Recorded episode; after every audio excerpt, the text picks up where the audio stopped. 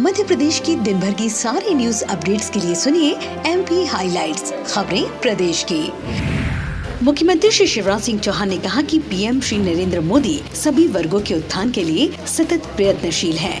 इसी प्रतिबद्धता का परिणाम है कि श्रमिकों को रोज़गार उपलब्ध कराने के लिए संचालित ई श्रम पोर्टल पर कोविड 19 की दूसरी लहर के बाद दो महीने से भी कम समय में चार करोड़ से अधिक असंगठित श्रमिकों का पंजीकरण हुआ है मुख्यमंत्री श्री शिवराज सिंह चौहान ने भोपाल में आज से शुरू हुई प्रथम हॉकी इंडिया जूनियर बालक inter academy national hockey championship 2021 के सभी युवा खिलाड़ियों को शुभकामनाएँ देकर कहा कि ये प्रतियोगिता राष्ट्रीय स्तर पर विशेष पहचान बनाने का बेहतरीन मंच है।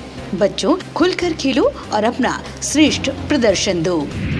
आज भोपाल में हॉकी इंडिया जूनियर बालक inter academy national hockey championship 2021 का आगाज़ हो गया है। 27 अक्टूबर तक मेजर ध्यानचंद स्टेडियम में नवीन ब्लू एस्ट्रो टर्फ पर देश की शीर्ष 28 हॉकी एकेडमियों की टीमों के बीच खिताबी मुकाबला खेला जाएगा। नगरीय विकास एवं आवास मंत्री श्री भूपेंद्र सिंह ने प्रथम हॉकी इंडिया जूनियर बालक नेशनल हॉकी चैंपियनशिप का शुभारंभ किया।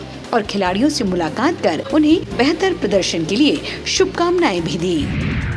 स्कूली शिक्षा प्रणाली को मज़बूत बनाने के उद्देश्य से 14 अक्टूबर 2020 को स्टार्स परियोजना प्रारंभ की गई है।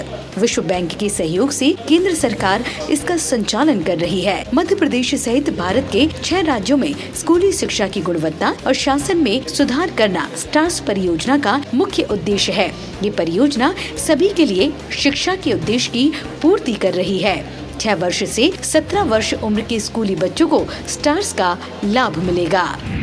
और केंद्रीय वस्त्र मंत्रालय भारत सरकार द्वारा विभिन्न श्रेणी के राष्ट्रीय पुरस्कारों की सूची जारी कर दी गई है। इसमें मध्य प्रदेश की लोकप्रिय कला बाघ प्रिंट की महिला शिल्पकार श्रीमती रशीदा बी अब्दुल कादर खत्री का राष्ट्रीय मेरिट पुरस्कार वर्ष 2018 के लिए चयन किया गया है। शिल्पकार श्रीमती रशीदा बी खत्री को ये पुरस्कार चादर पर बाघ प्रिंट की बारीक कारीगरी के लिए प्रदान किया जाएगा।